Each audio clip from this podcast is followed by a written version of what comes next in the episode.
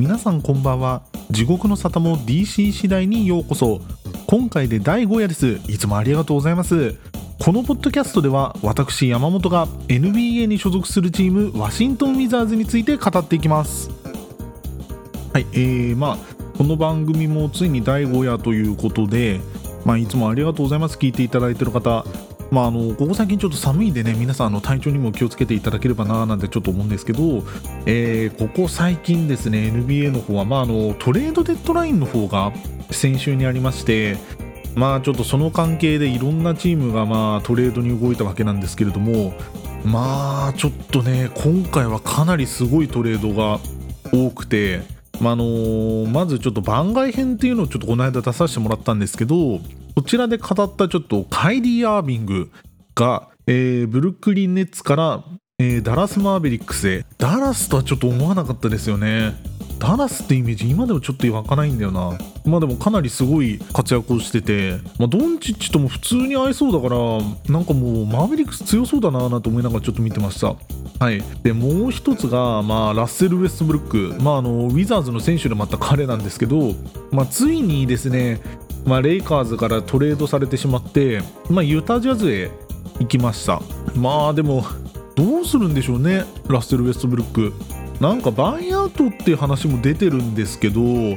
ユタジャズが許される限りはまあユタでもプレーする意思がありますよみたいな。まあでもあの THT とかあとコリン・セクストンに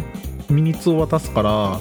まあ、プレイするタイムは散発的になるよっていう話もされたって話も出てたんですけどね。いやーでもウエストブルック僕好きなんでね。正直まだちょっとプレイするところが見たいですね。まだまだ全然やれる選手だなと正直思ってるんでこのまま終わっちゃうのはちょっともったいないなって正直思います。あのクリッパーズのねあのポール・ジョージがちょっと熱心に勧誘してたりとかあれ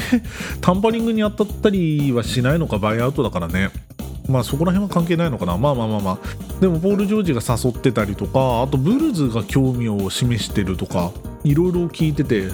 まあバイアウト市場の中だとウエストブルックって多分一番の選手になるかなとかちょっと思ってます。であともうなんつってもねケビン・デュラントですよね。いやーサンズですよ。フェニックス・サンズ。フェニックス・サンズにケビン・デュラントですよ。ありえなくないですか？いやどう考えてもデュラントサンズに行っちゃってる優勝じゃないのとかちょっと思っちゃうんですけどあれずるいよな。いやデュラントサンズはずるいよ。どう考えても絶対強いもん。だってクリス・ポールにデビン・ブッカーにディアンドレイトにケビン・デュラントですよ。優勝以外なんかありますかね？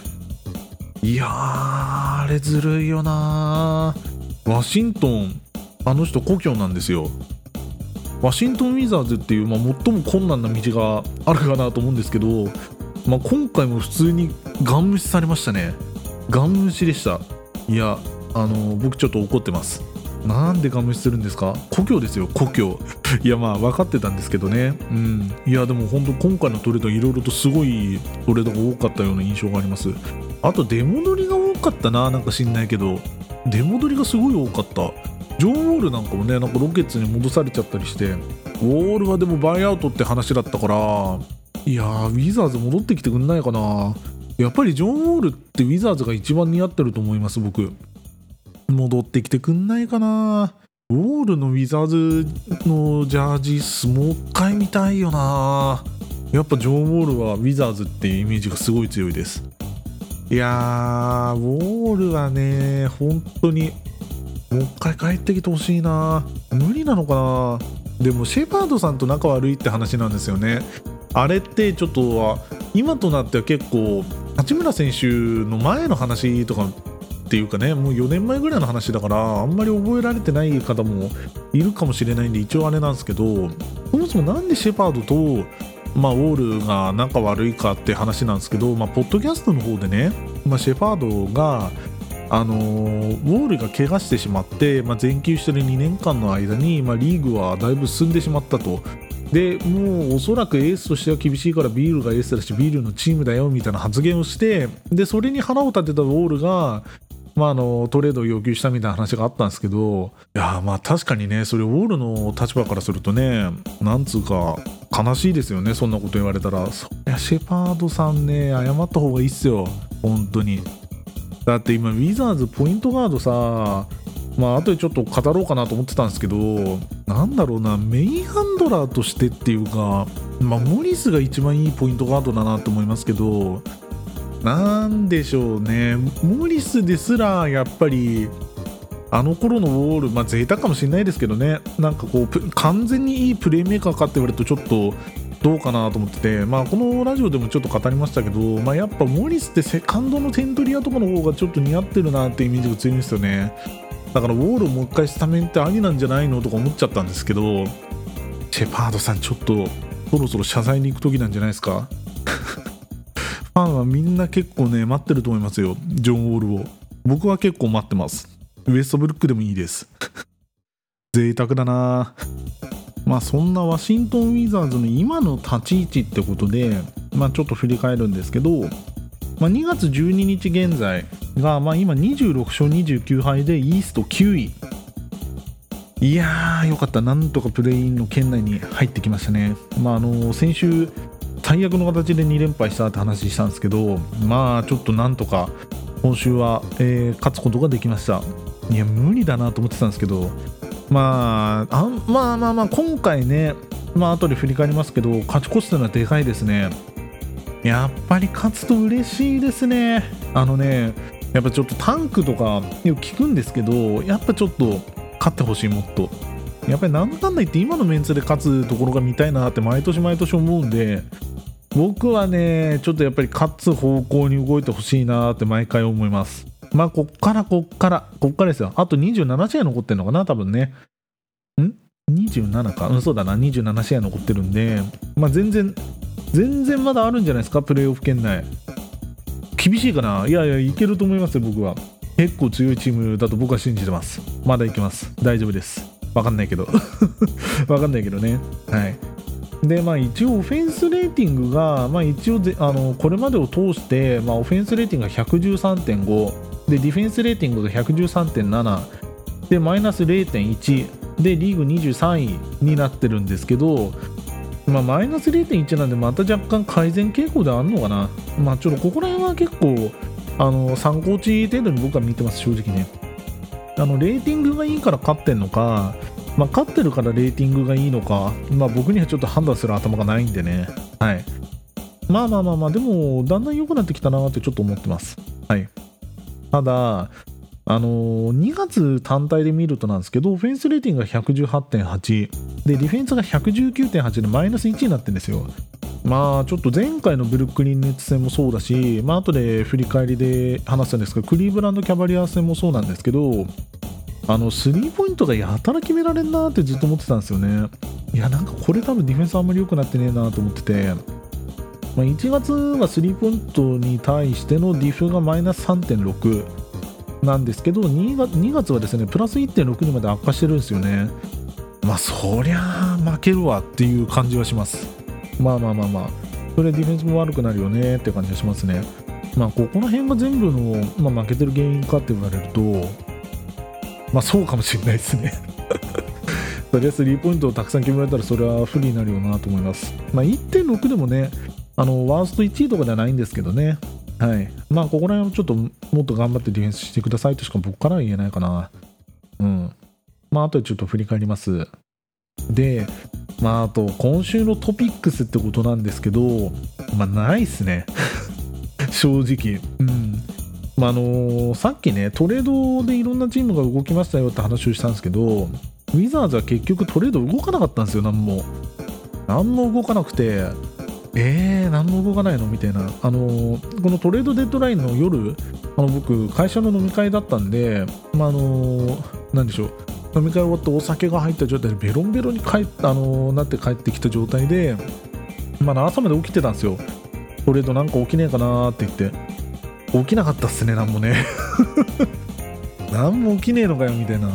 であったのがクエントン・ジャクソンが 2way に昇格しました。あとウィルバートン選手がバイアウトに合意するかなぐらいの話でしたね地味ですね そんなこと言っちゃダメかもしれないですけどいやーやっぱり KD もなかったしなまあこれが何を意味するかみたいな話もやっぱりちょっと海外の記事が出ててまあカイル・クズマなんですけど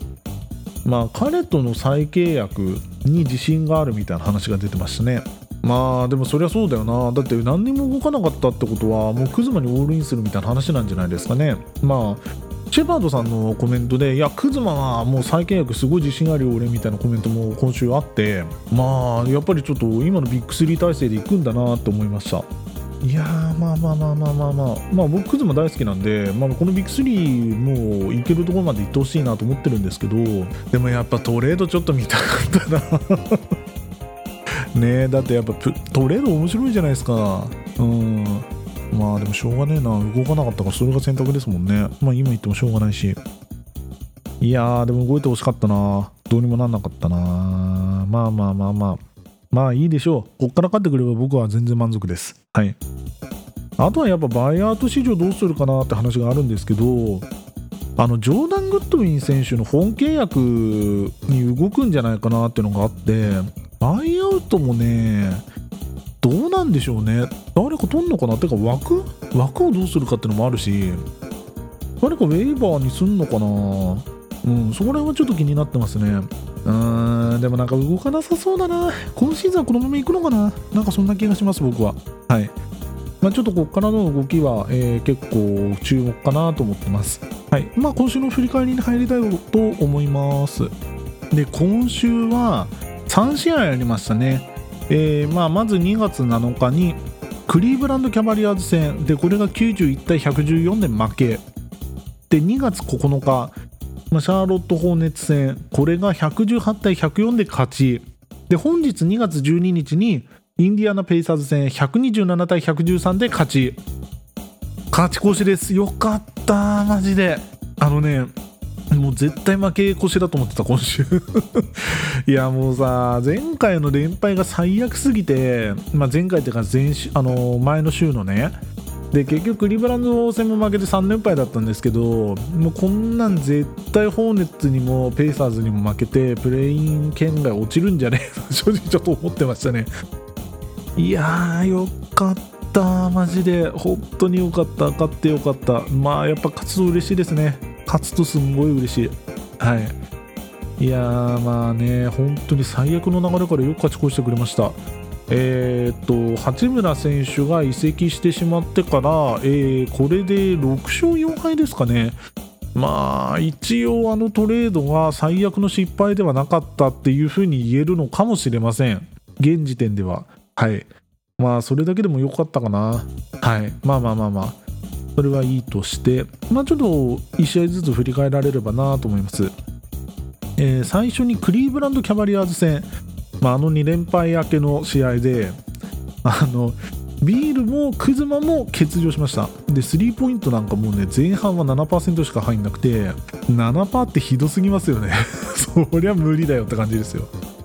でまあジャレット・アレンと、まあ、ダリアス・ガーランドあとドノバン・ミッチェルのピックアンドロールに何にもできなくて本当にいいとこなかったんですよね。いやーまあビールとクズマも欠場してるかなっていうことも言えるんですけどあそこら辺もちょっとなんかできなかったかなとちょっと思ってますでまああのしょうがないからって言ってあのアレンとかにダブルチームとか行くんですけどでそしたらもうスリーポイント開けすぎちゃってガーランドとかもうワイドオープンにしちゃうんですよ。そりゃ決められるでしょみたいなスリーポイントがすんごい多くてでボコボコボコ入れられてまあそりゃああなるよなっていう感じの試合でしたあのスリーポイトを開けられてなんかそのまま誰もチェックに行かないみたいなところ結構あるんですよねワシントン・ウィザーズ。あんまりそれが良くないなっていつも思いますね。あれはでもほんとスコブル時代からそうだからあれはちょっと変えなきゃダメじゃないかなと思います。はい、ただシュートは入んなかったんですけど、まあ、積極性は一応あったデニーとあと18点しか取ってなかったですけど、まあ、18点しかっていうのも変かな、まあ、18点ながら高確率の、まあ、クリスタプス・ポルジンギスは良かったかなと思います。相変わらず噛むなクリスタプス・ポルジンギス。もうポルジンギスでいいかな。うん。ポルジンギスって呼びます今度からは。はい。すいません。で、まあ、その次の2月9日のシャーロット・ホーネッツ戦。でこの試合からビールが復帰しました。で、まあ、ブラッドリー・ビールがまいきなり10アシストってことでまあかなり上々な復帰試合だったんじゃないかなと思います。あななんかちょっとでもこけたりとかしてなんかちょっとね不安な場面は多かったんですけどまあ怪我もなくなんとか切り抜けました。でまあねこれ日本語の公式アカウント見られた方いらっしゃると思うんですけどこの前日のあのクリーブランドキャバリアーズ戦で、まあ、不甲斐ない試合をしてしまったワシントン・ウィザーズだったんですけど、まあ、そんなことに対していやフォームのファンの前でこんなあの試合をしてはいけないと。あの次の試合はホームを守るために、えーまあの、そういった心意気で臨まないといけないって熱く語ってたポルジンギスがいたんですけど、まあ、この試合は36点でスリーポイントは8本ですよ。いやーなんかもうね僕ポルジンギス大好きになってますね正直。あんなこと言われちゃあねファンとしては大好きになっちゃいますよね。もうしかもデニーともすごい仲良くてなんかいいベテランなんだなと思います。いろんなことを経験してきましたもんねポルジンギスって。まあ怪我してオールスターを逃してしまったりとかね。まあマーベリックスだとまあドンチッチの相棒としてっていう感じでいろんなことをやってきてたんだなと思うんですけどまあいろいろ言われてたんですけどねマーベリックス時代も。まあ良かったですね。まあウィザーズに来てくれて本当に良かったと思います。いやーポルジンギスいいな。ああいうこと言ってくれる選手はすごい好きです。はい。まあ、誰でもそうだな。はい。あとやっぱね、まあ、10アシストしたはいいんですけど、ビールってやっぱりちょっとね、ターンオーバーの仕方がちょっと気になるんですよね。まあ、前回の動,、まあ、動画じゃないや、ラジオでも、まあ、ライブボールターンオーバーが59%あるんですよ、この選手って言ったんですけど、まあ、今回もやっぱ3ターンオーバーなんかそういう感じのターンオーバーが多かったですよね。まあ、ディフェンスが寄ってくるから、まあ、パスやボールキープが成長すればかなりのプレーメーカーになれるなと思うんですけどどうなるかな？でもやっぱりハンドラー隣に置いた方がいいのかなともちょっと思いました。はい。まあまあまあでもホーネッツはもう完勝と言ってもいい内容だったんですごいいい試合だったなと思います。でまあ、今日はインディアナ・ペイサーズとま試合をしたんですけど、まあ、127対113、まあ、大勝と言ってもいいでしょう。今日はね、なんといってもブラッドリー・ビールでしたね。もうね、オフボールからの得点が結構多い印象だったんですけど、まあ、その他にもね、ファールを多くもらったクリスタプス・ポルジンギス、まあ、嫌な流れを断ち切るようなね、ピックアンドロールで得点をしたモリス、で、右手フィニッシュだったり、まあ、カッティングからの、まあ、レイアップも決めたり、で、スリーポイントも普通に決めたデニー。いやー、みんな良かったんじゃないですか、今日は。今日も出た選手みんな良かったと思います。でもね、前半23点差つけたんですよ、この試合。で、3クォーター始まって、一気に10点とかしたんですよ。俺、あの時負けると思った、正直。だってそういうのが2回続きましたからね、またかと思いました。まあでも勝ってくれてよかったなうん。何気にね、やっぱり僕、あの、モニスのあのピックアンドロールの得点が結構でかかったなってちょっと思ってます。あれなかったら、なんかずれてるいきそうだったんで、モリスいい選手ですね。いやーよかったなみんな入ってきてくれてよかった、ウィザーズに。なんですけど、まああのね、4クォーター最初のラインナップがちょっと僕やっぱ嫌いで、ギャフォード、アブディア、あとデロン・ライト、キスパート、で、ケンドリック・ナンだったんですよ。なんかやっぱちょっと攻めてないですよね、このあのラインナップだと。まあ、なんがあれなのかな、一応ファーストオプションなのかなって感じなんですけど、いやまあでもちょっと怖いっちゃ怖いですよね。あの時相手は普通にハリバートンとか出てたような気がしたんで、まあちょっと見劣りするなっていう感じ。なんかね、勝負どころでそういうラインナップするんですよ、アンセルドさんって。なんかあれがちょっと怖くてね、確かに2点差ついてたんですけど、まあ、前科2班なんで ちょっと怖いなと思いながら見てました。あとまあ今日の試合なんつってもビールが一番印象的だったんですけどあのね 5, 5回ターンオーバーしたのかな？今日も。でなんか変なパスだったりとかなんかちょっとスティールされたりっていうのが多くてなんかねやっぱりオフボールで動かしてスコアリングさせた方が輝くんじゃないのかなって今日はちょっと思いました。だってなんつってもだってウエストブルックと組んでた時なんか平均30.3点ですか？だってあのステフィン・カリーとね得点王争いで競ってたような選手なんでそっちの方がいいんじゃないのかなと思いましたね。正直。いやまあ確かにあの一番の、まあ、50M 使ってる選手だからプレイメイクができないと困るよカルチャーになんないよってのは分かるんですけどでもそうはいえな僕僕ブラッドリー・ビールは点取ってた方がいいなーって正直ちょっと今日は思いましたね。かっこいいしねなんつってもね。うん。だからなバイアウトでウォールとか連れてきてまたテントリアをやらしていた方が良いのではとかちょっと今日思っちゃいました。はい。いやでもやっぱビールかっこいいっすね。世界一バスケうめえなとかいつも思っちゃう。ああいうビール見てると。もうちょっと見たいっすね。はい。まあそんなこんなで今週は勝ち越しでした。いやーよかったよかったよかった。もうなんだかんだ言ってもうあと27試合しかないんでまあ1試合1試合結構大事に戦ってもらいたいなと思います。あの2試合なければな。今週ずっと言ってそう。はい。まあ来週もあの1試合1試合あの毎試合見ていきたいなと思いますんであ勝ってほしいな来週もな。頑張ってほしい。はい。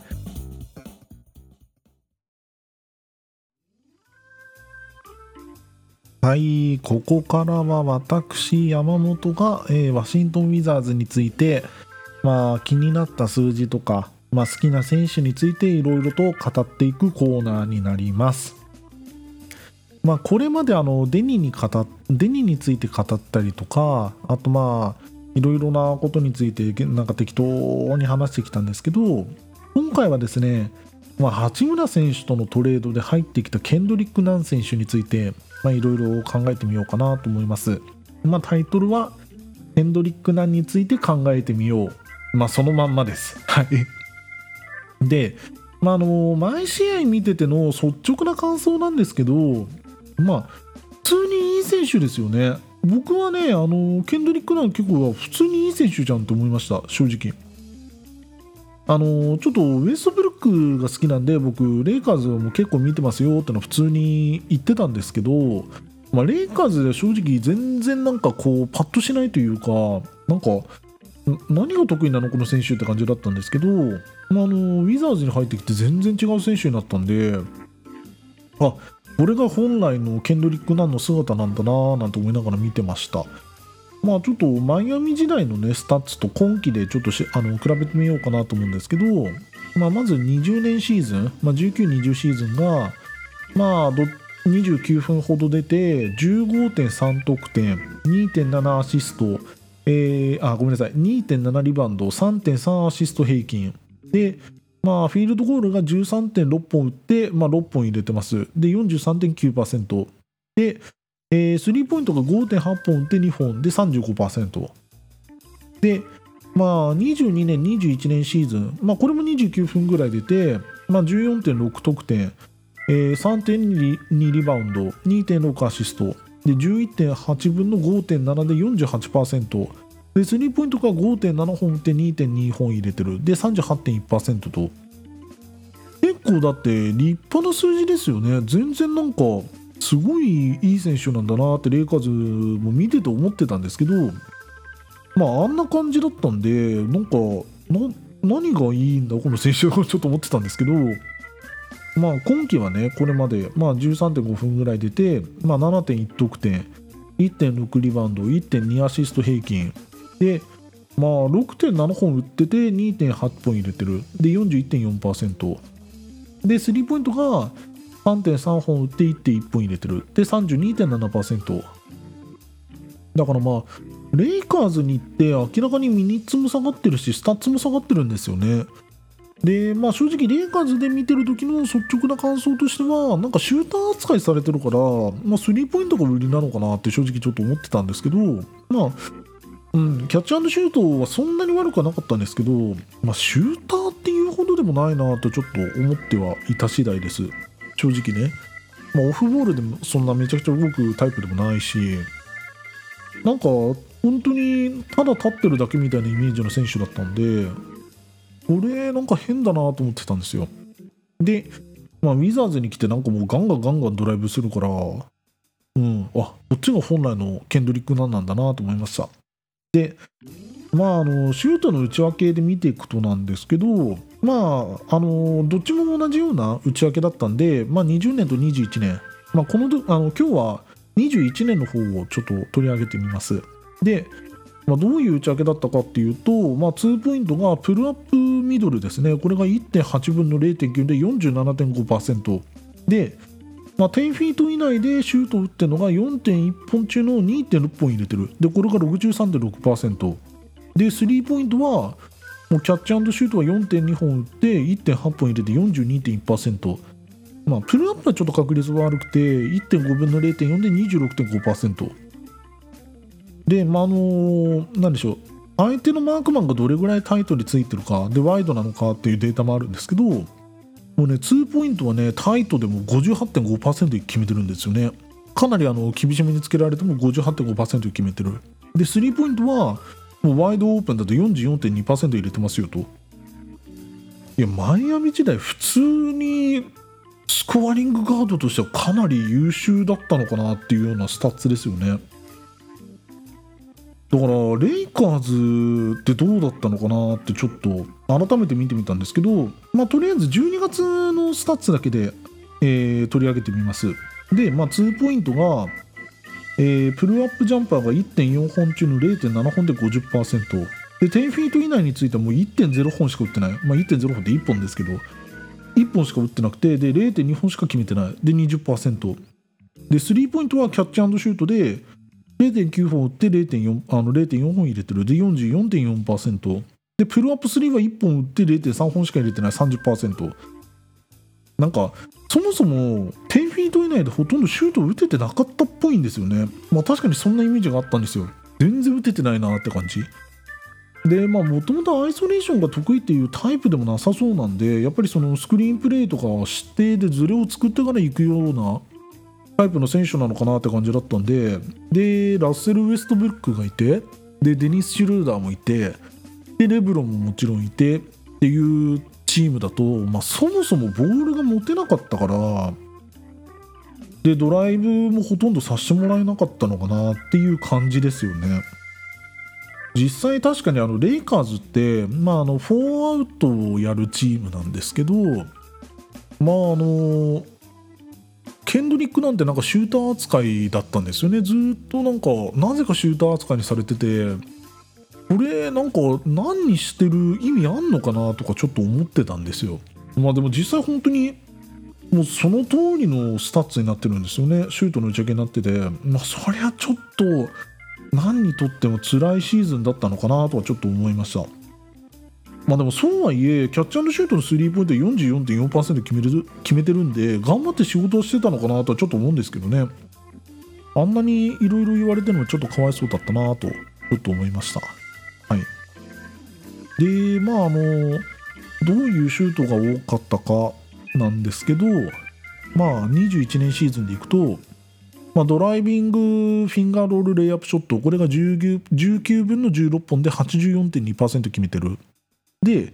フローターが37本中の19本決めて51.4%で、えー、ドライビングレイアップショットが70分の36で51.4%でリバースレイアップが10分の8で80%でプルアップシュートが107本中の49本決めてる45.8%でまあ56試合出た時のまあ成績なんですけどまあ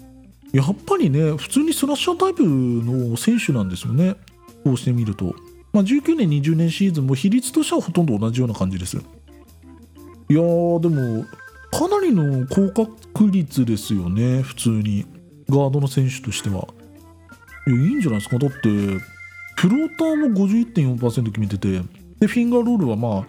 あ84%でしょ？いやいいですよね全然。スクリーンかけてあげれば、まあ、ちゃんとシュートも決めきってくれるってことなんで、まあ、ウィザーズでも結構そうじゃないですか。普通にだって左手のダンクショットとかも決めてたりとかしてまあ普通にいいいいスラッシャーだなって感じですね。でレイカーズの12月はどうだかどうだったかっていうとまあ、フィンガーロールはもう1本打ってそれ外しちゃってる。でフローターは6本しか打ってなくて、まあ、1, 本は1本しか入れてない。でレイアップドライビングレイアップは1本しかしてなくてで1本も入れてない。リバースレイアップは1本も打ってない。でプルアップはもう12本だけ打って5本だけ入れてると。いやまあそれ無理だよなって感じですよね。いやこれこれちょっとレイカーズの起用法がちょっとやっぱりさすがに何にとってはねなんていうかアンフェアだったのかなって感じですよね。まあちょっと本当にめちゃくちゃ言われてたんでかわいそうだったなとちょっと思うんですけど、まあ、ウィザーズではねかなりボールも持たせてもらえる機会もあるし、まあ、もっともっと良くなるんじゃないですか？いや個人的には本当にねあウィザーズに結構よく合ってる選手だなって思いながら見てるんでこれからも結構期待してますよ。正直。あの、ウィルバートン選手もバイアウトになっちゃって、まあ、あのセカンドでの得点源っていうのがまあ本当、ケンドリック・ナン選手が一番手になってくるかなと思ってるんで、まあ、デニムも最近はよくね、点数、まあ、10点以上とか取ってくれるんで、だんだんと良くなってきたなと思うんですけど、まあ、デニとナン選手で、まあ、大体15点、15点とか30点のこと取ってくれれば、もう全然セカンドいいなと思えるんで、まあ、これからも相当期待してます。いやでも、俺、こんなにいい選手だと思ってなかったんだよな、正直。あの、マイアミ、そんなに見てなかったんで、あんまり知らなかったんですけど、うん、いやー、いい選手ですよね。一応ハンドラーというか、あの、ポイントカードも一応できるし、いや、いい選手じゃないですか？いや、ケンドリックなんかなりいい選手だと思います。こればっか言ってますけど はい。いや、これからも期待します。はい。もう、なんか来季もぜひ再契約してほしいなって僕は思いますね。いい選手だと思いますよ。いや、レイカーズ、これちょっともったいなかったんじゃないかな いや、まあ仕方ないとはいえね。はい。まあ他のチームのことなんでこれ以上は言いませんが。はい。まあ、ディフェンスも頑張ってますしね。ただね、あの、まだちょっとプレイコール忘れたりとか、まあ、あとボールウォッチャになっちゃったりっていう面も結構見受けられるんで、まあそこだけは気をつけてほしいなと思います。はい。まあ、ケンドリック・ナン選手、これからもちょっと注目しながら見れればなと思います。あとやっぱまあ欲を言えばプルアップ3をもうちょっと決めてほしいかもしれない。はい。まあでも僕、ラッセル・ウェストブルックで慣れてるからな、プルアップ3入んないの。相当寛容だと思いますよ。いやー、だってね、あの、皆さん知ってる、もうちょっと脱線して申し訳ないんですけど、あの、MVP 取った時、ウエストブルックが、ルアップ37本とか打ってたんですよ。耐えられますか？耐えられないですよ、普通の人は。僕は耐えました。なんで、ケンドリック・ナン選手のプルアップ3があんまり入んなくても普通に耐えられると思います。ウィザーズでは、やつはプルアップ3は2本ぐらいしか打ってませんでした。はい。全然入んないイメージあったでしょう。まあ実際入んないんですけど、いや、うん、ウィザーズ時代のウィズあのラストは普通にいい選手だったと思います。いや、今でもいい選手なんですけど、はい。ごめんなさい。まあちょっとケンドリック・ナン選手のお話でした。まあ、あの、次回もいろいろ語っていければなと思いますので、まあ、あの、しょうもない話かもしれないですけど、ぜひお付き合いください。よろしくお願いいたします。ありがとうございます。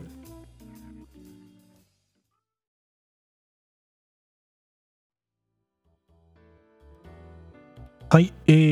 ー、地獄の沙汰も DC 次第第5夜も終了の時間となってまいりました。皆様、今回もありがとうございました。いや、あの NBA もね、そろそろオールスターということで、まあ、後半戦も後半戦、まあ、いいシーズンといいますかね、あのー、NBA もかなりの盛り上がりを見せてくるような、えー、シーズンなの、あのー、ですかね、時期なのかなと思うんですけど、いやー、まあでもね、ウィザーズもっと勝ってほしいですね。はい、もうこればっか言ってます。地獄の沙汰も DC 次第っていうタイトルなんですけど、まあ、あの地獄の沙汰もね金次第という、まあ、言葉から来てて、まあ、地獄の判決もお金次第では良くなるよみたいな意味なんですけど、まあ、僕はあのこの地獄の沙汰も DC 次第まあ、地獄みたいなあの判決っていうかその嫌なことがあっても DC が、まあ、ワシントン・ウィザーズが勝てば結構普通にいい生活っていうかねいい気分になれるからみたいな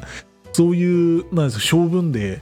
えー、やってるんで、まあ、あのそこから取った名前なんですけど、まあ、あのここ最近っていうか先週ねもう地獄もいいとこだったんで、まあ、よかったなと思います。まあ、あとはまあ何と言いますかねあのー、一応おしゃべりとかもね勉強はしてるんですけどもともとがクソ陰キャなんで